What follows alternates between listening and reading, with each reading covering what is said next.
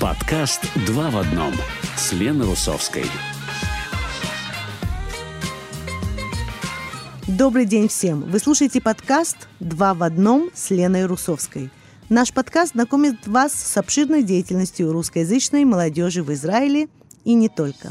Интересные герои, социальные сети, культурные тенденции, мероприятия, урбанизм, новая музыка, активизм и искусство. Итак, сегодня в нашем выпуске. Даниэль Маштаков, фотограф, новый репатриант и заместитель Юры Муравьева в уголке Юры расскажет нам, какой оттенок получил праздник 9 мая в последние годы в России, а также даст несколько рекомендаций на интересные фильмы и книги по теме, а также на видеоролики историка Олега Будницкого на сайте «Постнаука». Месяц тому назад, возможно, вы помните, мы общались в нашей программе с режиссером и продюсером Симоном Шехтером. Мы послушаем сегодня отрывок из этого разговора, в котором Симон рассказывает о новом фильме 11 канала «Бернштейн. Последний партизан», о полом миллионе еврейских солдат, воевавших в рядах Красной Армии, и о коллективной памяти в Израиле и как она создавалась. Эдди Дымов вместе со своей женой Евой несколько лет тому назад стали организаторами встреч в рамках проекта «Память в салоне», фокусируя свое внимание на встречах с выходцами из СССР, которые пережили катастрофу во время Второй мировой войны. Поговорим сегодня с Эдди о известном проекте «Память в салоне» «Зикарон Бесалон» и об э, деятельности его и его жены в рамках этого проекта. Уголок Юры мы начинаем, как всегда, с уголка Юры, но без Юры. У нас э, сегодня фотограф и новый репатриант Даниэль Маштаков. Даниэль, привет! Привет, Лена. Слушай, Привет, ну нам, нам так понравилось общаться с тобой э, в предыдущей неделе, что вот мы продолжаем, это очень здорово. Мне тоже очень понравилось. Большое спасибо, это взаимно. Здорово, здорово. Даниэль, ну у нас сегодня действительно предпраздничный эфир. Мы говорим о Дне Победы, о, все, о всем, что связано с этим днем. И с тобой, вот так как ты приехал действительно в Израиль несколько лет тому назад, э, было бы интересно услышать от тебя, вот какой оттенок получил этот день действительно в России в последние годы, да, там, скажем, последние 10, может быть, 20 лет. А, ну, к сожалению, наверное, говорить о Дне Победы как о празднике, насчет которого есть консенсус в обществе, сегодня не приходится. А, потому что разные стороны пытаются использовать этот праздник в своих целях, в первую очередь пропагандистских. И хочется сделать дисклеймер сразу для всех слушателей, уважаемых. Тема, э, к сожалению, настолько скользкая сегодня, и говорить о ней непросто. Но я постараюсь никого не обидеть. И даже если какие-то критические замечания буду высказывать, хочу, чтобы это никого не оскорбило. Угу, так хорошо, вот, спасибо. А, а современное отношение в России к, к этому празднику, оно имеет две стороны. И, к сожалению, любые попытки, попытки критически осмыслить его, они упираются в некоторую разделительную линию, которая делит общество на своих и чужих.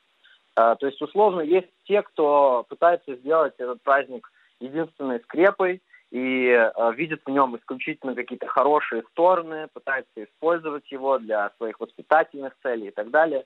Есть другая часть общества, которая относится к этому э, эпизоду трагичному, безусловно, как к некоторому моменту в истории, который был, безусловно, непростой. Но еще сложнее его осмыслить, и еще сложнее э, спустя уже более чем 70 лет э, высказывать к нему какое-то отношение, которое с открытием разных исторических источников, появлением безумного количества медиаматериалов, монографий, книг, интервью, оно становится все более и более спорным. А что именно ты имеешь в виду? Вот я, пытаюсь, я пытаюсь понять, э, Даниэль, то есть, да, э, то есть э, есть какая-то часть общества, как ты говоришь, которая действительно, ну, собственно, как всегда, да, видит в этом днем, да, такой святой день, и ты говоришь, что часть даже использует это в каких-то своих интересах, а вторая, то есть вторая, то есть другая часть, да, скажем так, общество подходит да, к этому как? как? части это немножко надоело. Я, я, может быть, немного долго вступление сделал, но сегодня один мой друг прилетел в Москву, и я спросил его, дружище, как, как дела, как Москва Москва тебя встретила.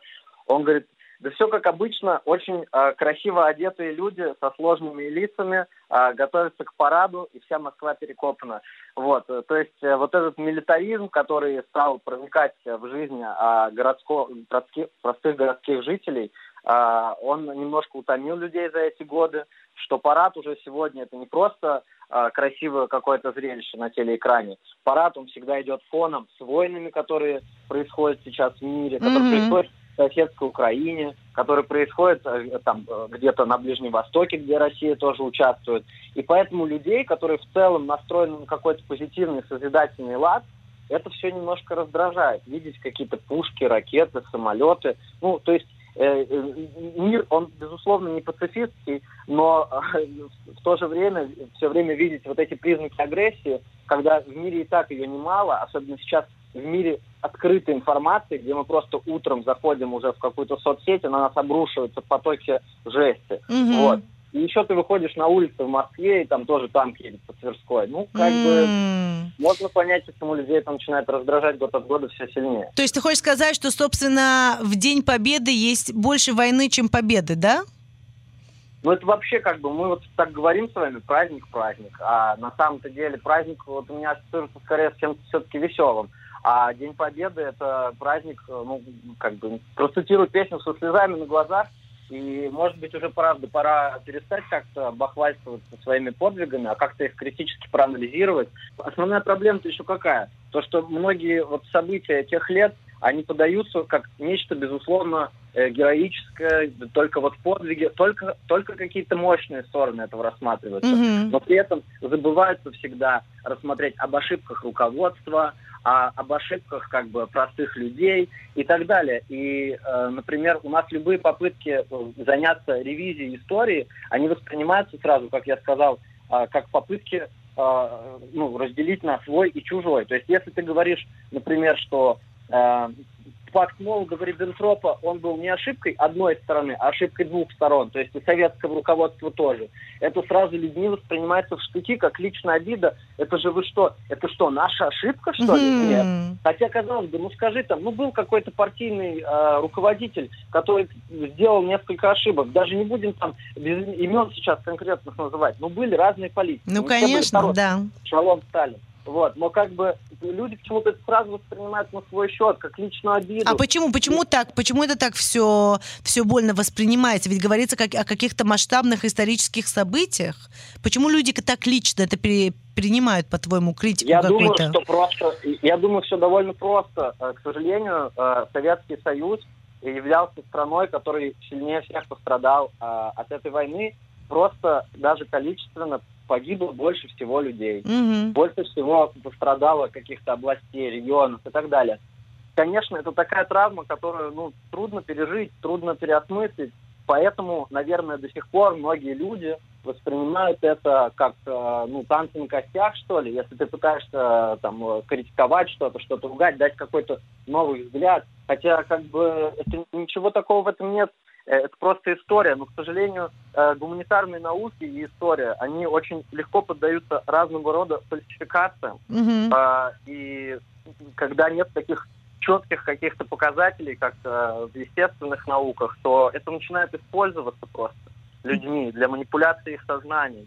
И в этом плане как бы российская пропаганда и очень, очень сильно старается это взять на вооружение. Mm. А, а других новых идей она предложить сегодня не может. То есть, если мы там недавно даже осмотрели бы обращение Путина там пару недель назад, ну, как бы каждые 10 минут дедушка говорит про войну. Ну, mm-hmm. То есть ты хочешь сказать, что нет каких-то новых идей, э, с помощью которых можно сплотить, сплотить как-то общество, да? Ну, мне кажется, да. Мне немножко трудно говорить об этом. Конечно, находясь в эмиграции э, в Израиле, при всем том э, даже доп- доступе к информации, есть в этом некоторое лукавство. Я не живу внутри общества, но мне кажется, что общаясь со своими друзьями, там, семьей и так далее, я могу наблюдать такие сдвиги. Безусловно, ну, я не вижу позитивной повестки сегодня в современной России.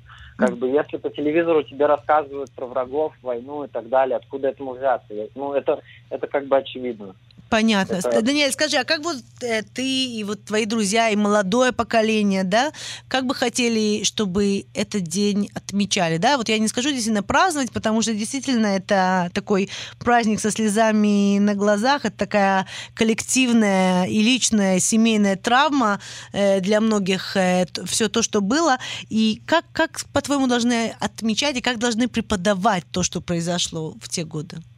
Э, ну, это сложный вопрос. А, как бы а должны преподавать где? Если находясь здесь, в Израиле, мне трудно говорить. Но как бы у нас история наша, она сложная была. Вот. Ну, я имею в виду нас всех, э, людей, которые там жили, или до сих пор живут в России или в странах бывшего Советского Союза. Мгм. А, но, наверное, нужно начинать с изучения истории собственной семьи. Это первый шаг, он самый простой. Вот. А Во-вторых, нужно, конечно, стремиться больше получать знания какого-то, потому что, а, опять же, вот многие даже люди, которые э, как бы славят войну, подвиги военные, они не так-то и сильны в этой истории, понимаете? Спроси людей сейчас, случайных на улице, когда война началась, и как бы э, непонятно, сколько будет правильных ответов. Вот, поэтому э, речь, наверное, ну, с какого-то личного интереса должна начинаться, а, образование о войне. То есть спросить бабушку, потом после бабушки, может, ее друзей. Мгм. Ну, если, оп- опять же, если эти люди остались еще живы, потому что год от года их становится все меньше. Вот. Ну, Да, например, к на сожалению. есть в Израиле тоже есть вот э, э, целые общины, о, не общины, а как бы э, ну, места, где собираются вот бывшие советские граждане, которые в том числе участники Великой Отечественной войны. Э, им можно показать, им можно помогать, их, их можно поздравлять, с ними Мгм. можно общаться. Вот. И, в принципе, наверное, ну, только вот так потихоньку мы мо- можем научиться какому-то гуманизму. Потому что явно не, не человек с телевизора и не президент должен нас этому учить. Я думаю, только личный какой-то подход и личная заинтересованность могут вытащить из этого беспросветного э, милитаризма и вот ухода в какие-то лозунги. Да, это очень, это очень интересно, то, что ты говоришь, потому что действительно, мне кажется, из этого действительно сделали что-то такое ну, это было, да, коллективное, да, переживание, да, назовем это так, э, но это было и личное также, да, и семейное, и семейное переживание, и, и, и травма, и, и победа, и, и, и все вместе. Поэтому действительно начинать из дома, наверное, будет правильнее всего, потому что там это будет более интимный рассказ, да, более, более личный, чем, э, чем какие-то лозунги. Даниэль, очень, очень интересно. И мы с тобой э, еще сегодня поговорим о каких-то рекомендациях, да, вот фильмы и блоги, которые тебя Да, затронули. Мне бы, мне бы хотелось, э, может быть, дать такую одну из самых простых рекомендаций. Опять же, смотреть, э, э, читать книги, монографии не всем интересно, поэтому я визуальный контент предложу. Израильтянам я посоветовал бы фильм Ефима Гробова, который называется «Война Война Рай Синицыной. Вот, Мгм. в 2018 году на фестивале Докавив показывали. Я думаю, его можно найти в сети. На крайний случай можно найти Ефима в Фейсбуке и попросить его, я думаю, он Да поделится. нет, ты знаешь, э, так как этот э, фильм вышел э, на нашем э, 11 канале, то он на сайте нашего, А, ну всё, нашей корпорации КАН, можно, можно его увидеть, да, в, э, в Я прямом доступе. А, это здорово. Рекомендация, это рекомендация для израильтян, потому что все-таки фильм э, в нашем контексте снят. Он про женщину, которая участвовала в блокаде Ленинграда. э, и очень такая... Ну, вот это тот случай, когда режиссер нашел своего героя, безумно харизматичного, и который практически, не, хочу принижать роль Ефима, но практически за режиссера сделал половину работы. В документальных фильмах часто такое происходит, и это здорово. Мгм. И э, Рая Синицына, конечно, удивительная женщина. Я, к сожалению, не знаю, надеюсь, что она еще жива. Да, да, Вот. да. Ну, в общем, всем э, советую посмотреть этот фильм. Он классный и без спойлеров очень крутая концовка. М, Да, это Вот. действительно, и он э, такой очень своеобразный, да, скажем там, так, там свой язык, да, скажем. Ну, это язык, да, где молодой режиссер общается с представителем совершенно другого поколения и пытается за счет этого какой-то синтез создать. Но это здорово получилось, я Мгм. считаю. А для своих российских э, друзей, слушателей, я бы советовал э, зайти на сайт Постнаука и посмотреть там э, ролики. Э, я, когда учился в Москве, я закончил высшую школу экономики, и одни, и одни из моих лучших друзей там всегда были факультет истории. Вот, очень я обожал всех этих ребят, они все были безумные интеллектуалы, читали очень много книг. Их преподаватели были такими же приверженными э, своему делу людьми. Мгм. И частности, я бы посоветовал лекции, э, видеоролики историка Олега Будницкого. Это такой известный э, профессор, который занимается и историей Второй мировой войны, и историей еврейства э, Мгм. в ней. Вот. Э, в частности, он дает в одной из статей рекомендации по разным мемуарам. И буквально сегодня тоже я освежил в памяти у себя лекцию про а, коллаборационизм, который mm. существовал во времена Великой Отечественной mm, войны. Серьезно? Вот. И, и мне это напомнило то же самое. Он там рассказывает о том, например, откуда взялся термин «пятая колонна», который появился во время э, фашизма в Испании mm-hmm. в 1939 что ли, году. И э, когда фаши, испанские фашистские генералы говорили, что пятая колонна, она вот тут, в Мадриде находится. Четыре, четыре колонны окружают нас, четыре колонны врагов, а пятая, она вот тут среди нас. Mm-hmm. Вот. И происходит то же самое. Ведь коллаборационизм, в сущности, такое нейтральное слово, которое обозначает сотрудничество. Но сегодня, если ты начинаешь вот как-то в историю слишком критически там, комментировать, например, действия Советского Союза, то уже считается, что ты как будто стал на сторону врага. Да где уже все это, нет уже никаких врагов, как бы, типа, мы уже не воюем, ребята. Да, уже можно просто обсуждать и учиться, да, на, э, на, на том, что произошло. А, а, а, а почему именно этот историк тебе понравился на, на этом сайте постнаука? А, не, ну я вообще как бы многих там преподавателей знаю, в том числе лично, вот. Э, ну, я просто знаю, что Будницкий очень мощный э, специалист своей области, который как бы известен во всем мире. Он, кстати, в Израиль тоже приезжает, mm. в Пашейн он тоже... Ну, я уверена, что, значит, это не только твоим э, русским, э, э русский, э, то есть э, не только нашим радиослушателям в России, но и в Израиле это будет интересно. Это же на русском языке. Э, ну да, это весь русскоязычный контент. Mm-hmm. Не знаю, почему я так разделил. В общем, смотрите, всем, кому что интересно. Mm-hmm. Может быть, надеюсь, мои слова и истории как-то зацепили э, вас. Вот. Э, я, в общем, за современных историков, которые, которые актуальны в мире, которых цитируют, в общем... И которые критично, да, да подходят, э, подходят ко всему, да, ну, не принимают это как есть. Серьезно, как бы, есть вот целые направления в истории, которые называются ревизионизм. Вот, такой Марк Соломин э, давал огромное интервью Дмитрию Гордону. Честно, офигенно. Ну, то есть, я посмотрел, мне очень понравилось. Два с половиной часа на одном дыхании. Серьезно? Вот, да, но даже многие там современные какие-то историки, академики, не все с ним согласны. Вот. Но это, как я сказал, гуманитарная наука, к сожалению, она очень сильно э, ну, основана на очень разных источниках, и их тяжело проверить об, обычному читателю. То есть иногда ты как будто ну, выбираешь, чему, чему кому, веришь. Кому, чему и кому веришь, да? Да, то есть как, как будто что удобнее. Но, безусловно, важно разрушать свой информационный пузырь. И всегда, даже если ты придерживаешься какой-то точной идеологической точки зрения, нужно всегда посмотреть, а что говорят те, кто против, а, чтобы хотя бы знать, а как рассуждают свои соперники. Вот, поэтому я как бы... Прекрасно э, сказано. Поэтому я как бы за любую шизу, если она э, только подтвердит, что ты был прав. Ну, я не, я, но я не говорю, что Марк Соломин шиза. Да, Там или наоборот тебя разоблачит в каких-то твоих, э, в какой-то твоей идеологии. Очень интересно, Даниэль, э, и хорошо сказано. Большое спасибо. И надеемся, что действительно наши радиослушатели, во-первых, посмотрят «Война Раи Синицыной». Мы в свое время с Ефимом тоже говорили, действительно очень хороший фильм. И видеоролики Олега Будницкого вроде как должны быть очень интересны интересные. Даниэль Маштаков, большое спасибо. Спасибо вам. Всего доброго. С наступающим. Всего хорошего. Пока-пока. Bye-bye. На 11 канале нашей корпорации Кан в апреле этого года вышел новый фильм «Бернштейн. Последний партизан», который продолжает быть доступен к просмотру на интернет-сайте нашей корпорации Кан. В одном из предыдущих наших выпусков мы говорили со сценаристом фильма Симоном Шехтером. Разговор шел, конечно же, о фильме, о Бернштейне, о еврейских солдатах Красной Армии и о причинах того, Э, что их героизм менее известен израильской публике. Давайте послушаем отрывок из этого разговора. Значит, «Никто не забыт» — это фильм, который, где я действительно режиссер вместе с Ювалем Хай, Хаймовичем, моим партнером э, по фирме, которым мы много лет уже работаем вместе. И, и этот фильм мы снимали в течение семи лет, и он посвящен забытым героям восстания в Варшавском гетто.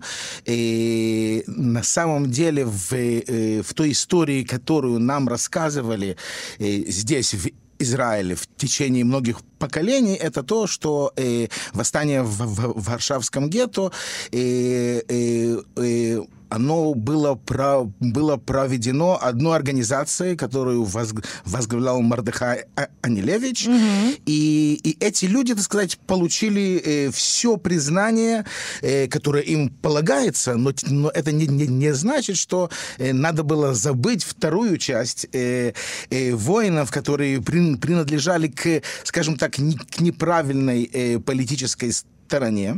Э, они были последователи ревизионистов и последователи Жаботинского. И поэтому, когда начали писать историю э, самого восстания, то э, в первые годы становления государства было очень удобно отцам-основателям э, направить прожектор только на ту сторону, которая была идеологически с ними, так сказать... Э, близка к ним бли, больше. Близка к ним, да. Угу. И таким образом оказалось, что по политическим причинам э, э, большая организация, много людей, сотни воинов, которые провели самую важную, самую большую битву восстания, битва на Мурановской площади, они были, были забыты. И, и в этой связи стоит упомянуть э, э, профессора Мишу Аренса, mm-hmm. который, э, который умер несколько лет тому назад, э, но он все-таки успел увидеть наш фильм. И, э, и все это изменение в исторического нарратива на самом деле происходит из-за него, потому что он написал э, книгу, э, которая называется «Флаги над гетто», и в этой книге он, он, он посвятил 10 лет своей жизни... Э, этой это, теме, да? Э, э, этой теме. И он, и он очень подробно описал, и по его книге мы поставили фильм. И, и надо сказать, что, э, может быть, э, самое главное изменение, которое произошло с тех пор, оно, оно произошло в этом году, когда, угу. э, ну, нет, на самом деле произошло две вещи. Я скажу так, в, в, в начале года наш фильм, э, его внесли в, э, в программу, в учебную программу для старшеклассников э, в государстве Израиль. И теперь все школьники э, 11-12 класса э, обязаны посмотреть этот фильм. То есть это обязательная это программа? Это обязательно, да, да, да, да. И, и надо сказать, что для меня это очень-очень трогательно, в первую очередь потому, что наш фильм заканчивается цитатой и э, Павла Френкеля. Павел Френкель это был предводитель вот той самой организации, угу. о, о которой и рассказывает наш фильм. И перед выходом в, в последнюю битву он, он встает и говорит своим воинам, вы знаете, мы все погибнем. Мы, мы не вернемся из этой, из этой да. битвы. Но дети в будущем государстве Израиль будут учить о нас, и мы да будем им примером, и, и, будем, и мы будем для них вдохновением. И вот и то, что мы стали хотя бы маленьким звеном в исполнении этого пророчества, для, для меня уже это это большое достижение. Это большое достижение, да. И, и, и действительно, сегодня об этом Учат в школе. Учат в школе, да. Ты знаешь, я хочу тебя спросить, вот ты упомянул, то есть ты процитировал слова, и вот э, он говорит о том, что они будут э, вдохновлением, да, для, для молодого поколения. Как ты считаешь, вот молодое поколение на сегодняшний день, как, как они смотрят вот на это все? Уже прошло много лет, ты знаешь, то есть э, те, кто воевали э, на той войне, Э, то есть это наши дедушки и бабушки, для них это уже прадеды, прабабушки. Многих они, большинство не знали их. Как они на это смотрят, по-твоему?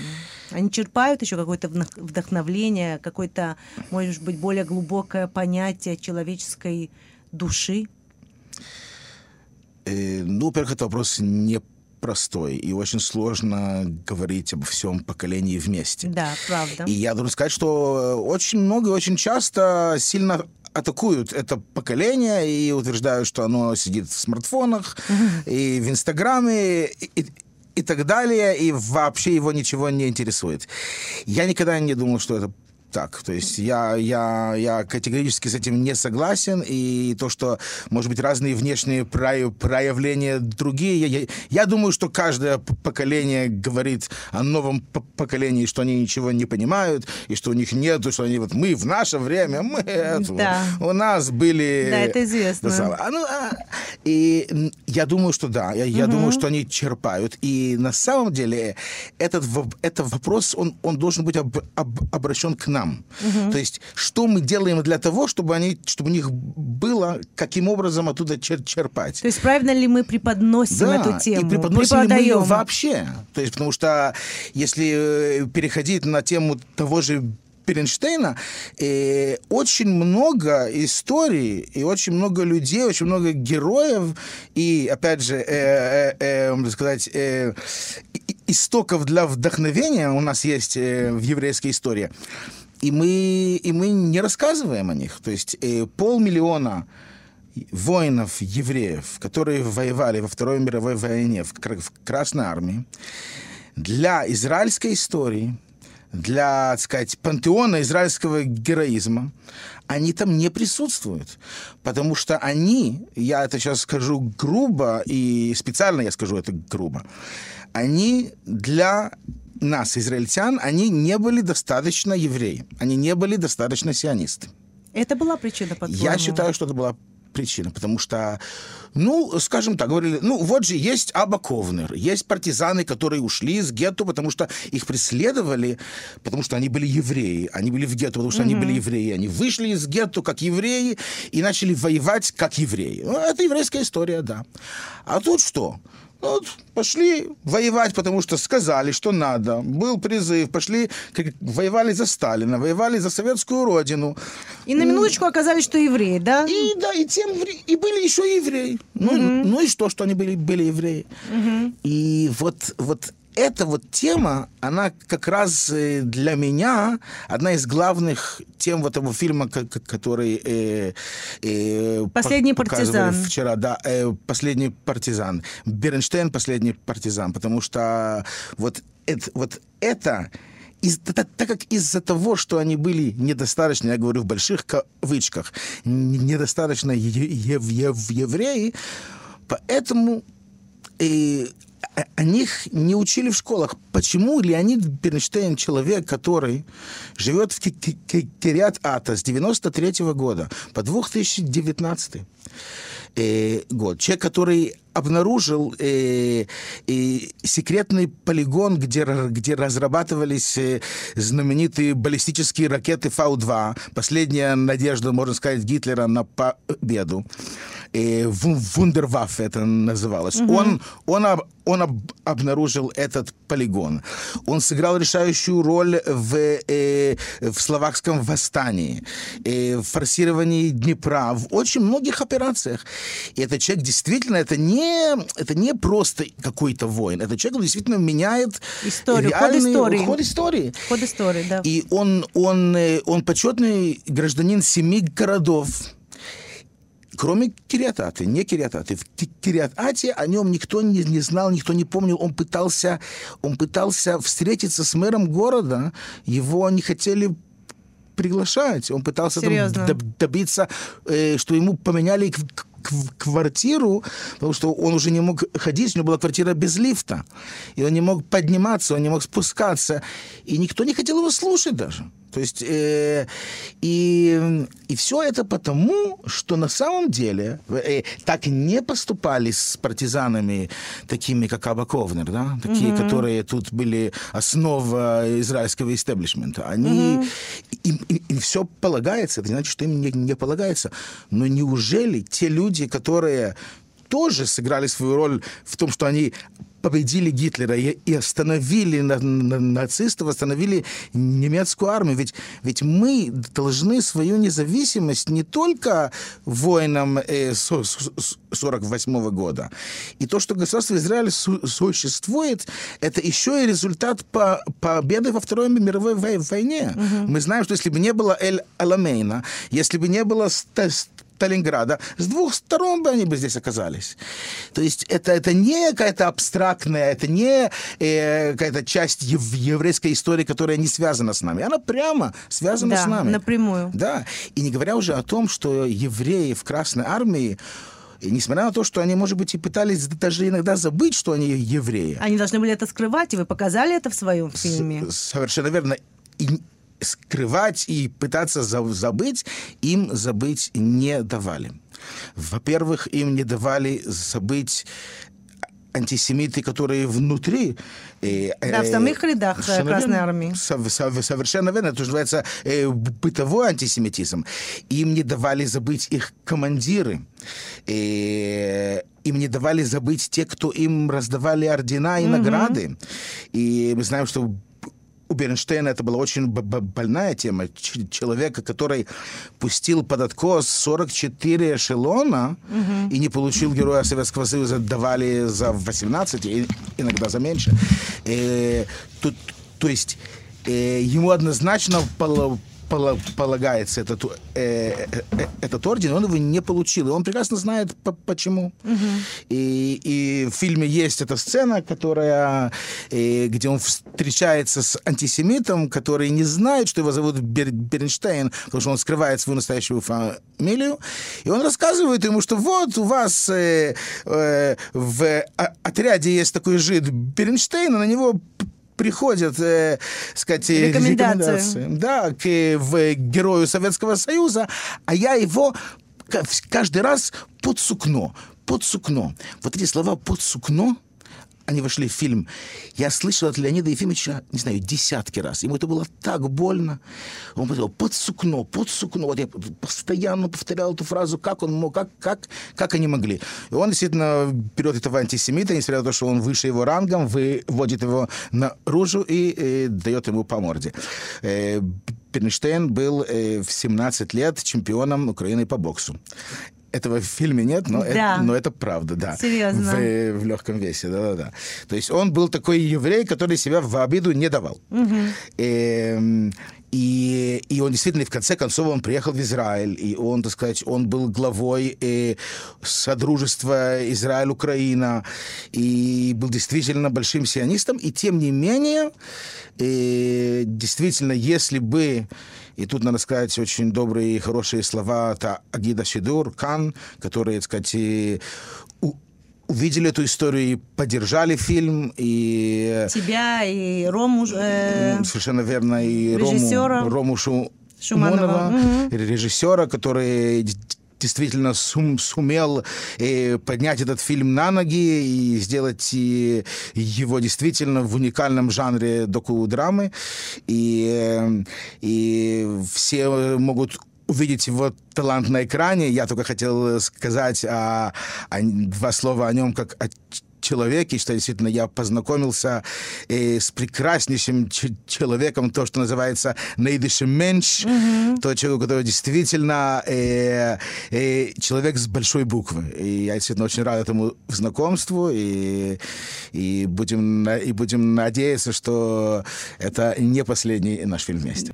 Это был отрывок разговора с режиссером, сценаристом и продюсером Симоном Шехтером. Фильм «Бернштейн. Последний партизан» можно найти в свободном доступе на интернет-сайте нашей корпорации «Кан». Эдди Дымов вместе со своей женой Евой несколько лет тому назад стали организаторами встреч в рамках проекта «Память в салоне» «Зикарон Бесалон», фокусируя свое внимание на встречах с выходцами из СССР. Эдди, добрый день. Добрый день, Лена. Как, Беседер, как твои дела? Отлично. Здорово. Эдди, ну, проект «Память в салоне», Зикарон Басалон действительно известен многим, очень-очень популярный. Но давай все-таки для начала несколько слов э, о нем, о смысле этого проекта, который действительно с, годами стал очень-очень масштабным. Да, этот проект э, начался около 10 лет назад. Э, Он начался с одного салона девушки по имени Адиаль Чулер. И вот на сегодняшний день, наверное, уже несколько э, тысяч салонов. Я знаю, что в этом году полтора миллиона человек в Израиле и по всему миру э, принимали участие в этом мероприятии. Э, Значит, э, проект, э, значит, э, проект создан для того, чтобы э, э, люди э, могли встретить, э, э, чтобы люди могли встретиться с людьми, которые вы, выжили катастрофу, Мгм. и, и они, что они могут это сделать именно у себя дома, без каких, не на церемонии, не на текисе, вот как принято в Израиле, Да. а именно, именно у себя дома, в домашней обстановке. То есть какая-то И вот- такая интимная, да, передача информации, да, передача вот ка- какой-то какого-то рассказа, личного рассказа, да? Да-да, именно, именно э, э, в том дело, что э, когда мы первый раз пришли в, в Зикрон Басалон, ну, мы не знали, чего ожидать, но мы увидели, что после такого вечера мы, мы чувствуем себя по-другому. Мы чувствуем, что мы встретили э, живого человека, который э, прошел катастрофу, и он остался оптимистичный.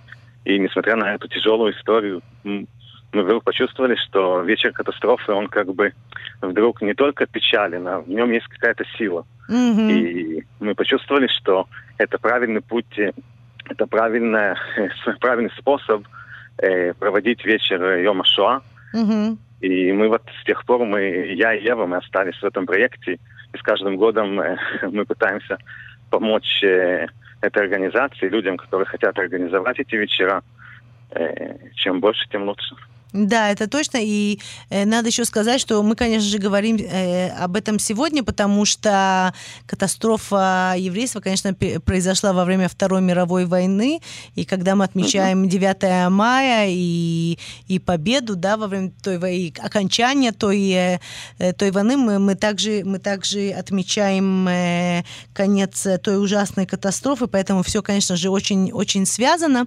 Я знаю, что вы вместе с Евой вот действительно дела, э, старались э, больше э, организовывать встречи с выходцами из СССР, да, с, русско, с русскоязычными людьми, которые пережили катастрофу. А почему вам показалось, что не- недостаточно знают эту историю? То, что произошло в СССР в те годы? Я, я думаю, да, мы, мы когда начали э, принимать больше участия в этой организации, мы, мы заметили, что процент людей, которые процент э, свидетелей, которые дают, э, рассказывают свою историю э, из русскоязычного населения, он, он намного ниже, чем как бы пропорционально, чем его, тем более среди э, людей, выживших катастрофу. И Мгм. Есть немало людей из Советского Союза, бывшего Советского Мгм. Советского Союза, и, и мы поняли, что тут есть какая-то проблема. И, и, знаешь, вот вспомнил, как в школе мы учили про катастрофу, и, конечно, в основном учат про Польшу и про Германию. Э, ну, там затрагивают, допустим, Баби Яр, скажем Мгм. так, э, в общих чертах. А, э, в принципе, э, на самом деле, ведь почти 3 миллиона евреев погибло на территории Советского Союза, Да. бывшего Советского Да, Союза. это, это, а это почти не изучается в школах, к сожалению. В Да, Израиле. израильтяне меньше с этим знакомы, и даже люди, которые занимаются катастрофой, можно сказать, почти профессионально, Мгм. мы были достаточно удивлены, что они очень мало знают про катастрофу евреев Советского Союза, и Мгм. мы решили, что так как мы находимся и в израильском мире, и в русскоязычном, мы поняли, что это как бы мы должны это сделать сами. А Ну, было, за а было тяжело или? Потому что я знаю, что вы, мне кажется, в, э, в позапрошлом году, да, вы организовали где-то 150 или 200 мероприятий таких, да, встреч с пережи- э, пережившими катастрофу. Это очень, это большая работа, вы, большую работу вы проделали. Э, В основном это Ева, она как бы была организатор э, региона Рамадган, Гиватаим, Бнейбрак, и она Мгм. занималась не только русскоязычными салонами, она занималась... Вообще мы попали в эту организацию не из-за того, что мы хотели заняться именно, именно вот э, э, катастрофой э, евреев Советского Союза, а мы попали, потому что мы искали другие способы, э, э, более такие э, э, которых, которые ты чувствуешь, когда ты с людьми встречаешься. И, и вот когда мы нашли Зикарон Басалон, когда мы в него попали, мы поняли, что руссо- русскоязычных салонов почти нет. Э, и Ева стала этим заниматься. И я, конечно, ей стал помогать. Э, и в прошлом году, два года назад, мы организовали, у нас был семинар всех э, волонтеров и работников Зикарон Басалон. Мы организовали салон э, с русскоязычной парой, которые прошли э, катастрофу. Они были в Ростове-на-Дону. Мгм. даже мы не знали про э, там это как бы российский бабьяр, можно сказать, там Мгм. был. Там 20 тысяч евреев было расстреляно. Mm-hmm. Эту историю практически, вот спросишь в Израиле, почти никто не знает. Конечно. И люди, которые это услышали, и вот этот, э, вот этот разговор, который получился, мы переводили эту, эту встречу, но несмотря на перевод, оно не получилось хуже. По-моему, даже лучше, чем обычные mm-hmm. встречи, потому что израильтяне вдруг услышали другие истории. Для них да. это как бы было что-то новое. И получился контакт настоящий с людьми. Какой-то, какой-то стадии, да, эм, я помню, мы даже перестали переводить, они как-то стали говорить, ну, как люди общаются просто жестами. И это было очень... Э, очень трогательно, пор, да? И с тех пор, да, вот я, мы почувствовали, что э, немножечко мы все-таки подействовали на организацию. Я вижу, что э, в этом году, и в прошлом году это уже было, уже есть какие-то действия, которые, скажем, Э, делают э, в это направление, несмотря на то, что в конце концов решит то, сколько будет волонтеров русскоязычных которые будут это, это делать. Да, да, но ты Потому знаешь, что... это, это действительно интересно. Ты знаешь, вот мы э, в нашей программе говорим очень часто о связи между поколениями, да, вот наше поколение, которое приехало сюда детьми, да, некоторые даже уже родились здесь, и более mm-hmm. старшее поколение, да, и вот, это, вот эта связь, да, вот эти узы, и, и как вот такой мостик, да, между двумя культурами немножко мы проносим, правда? Есть ну, да, что-то мы... такое. Mm-hmm. У нас есть и, и то, и другое, и это, это для нас это э, как бы есть шанс как бы объединить эти два мира. Вот mm-hmm. это то, что мы пытаемся сделать. Э, потому что все-таки мы уже, наверное, израильтяне и останемся ими навсегда. Ну да. И наши дети уже тут э, вырастут. И я бы хотел, чтобы не только э, дети русскоязычных э, э, израильтян знали эти истории. Мне бы хотелось, чтобы это как бы была общая история всех нас. Потому что так оно и э, есть. Это действительно ча- ну, да. Э, часть угу. еврейской истории. Об этом только недостаточно знают. И это действительно очень трогательно, что волонтеры, вот как вы, берут на себя эту миссию, да, можно сказать. Такую миссию донести, да, донести эти истории, донести истории э, э, еврейства, да, в, э, в бывшем СССР до, до общества израильского. Да, мы, мы чувствуем, я как бы чувствую, что у меня нет особого выбора даже, mm-hmm, скажем так. Потому mm-hmm. что на самом деле, если мы этим не будем заниматься, то эй, как бы то кто, кто же кто будет? будет да, да, кто это будет делать? Это, это получается, что мы должны это делать, потому что у нас просто нет никакого другого выбора. Угу. То есть это И... какой-то такой моральный долг, можно сказать. Да, можно сказать, да. И я, моя, моя бабушка пережила катастрофу, прадедушка воевал под Сталинградом, погиб. Как угу. бы я, я знаю историю своей семьи. Мне бы хотелось, чтобы эта история была э, общей историей, не только моей личной. Да, и была также э, увековечена в, каком-то, в какой-то общей э, израильской истории. В еврейской израильской да, истории. В да, в еврейской израильской истории. Эдди Дымов, очень интересно. Большое спасибо. И продолжайте такое прекрасное дело, которое вы делаете. Большое спасибо. Спасибо, Лена. Всего хорошего. Всего хорошего. До свидания. До свидания.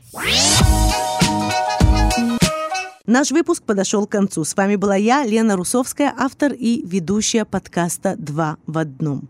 Спасибо, что были с нами. Надеюсь, вам понравилось. Подготовить выпуск мне помогла наш продюсер и музыкальный редактор Лина Липкин. Всего хорошего. Встретимся в следующем выпуске подкаста «Два в одном».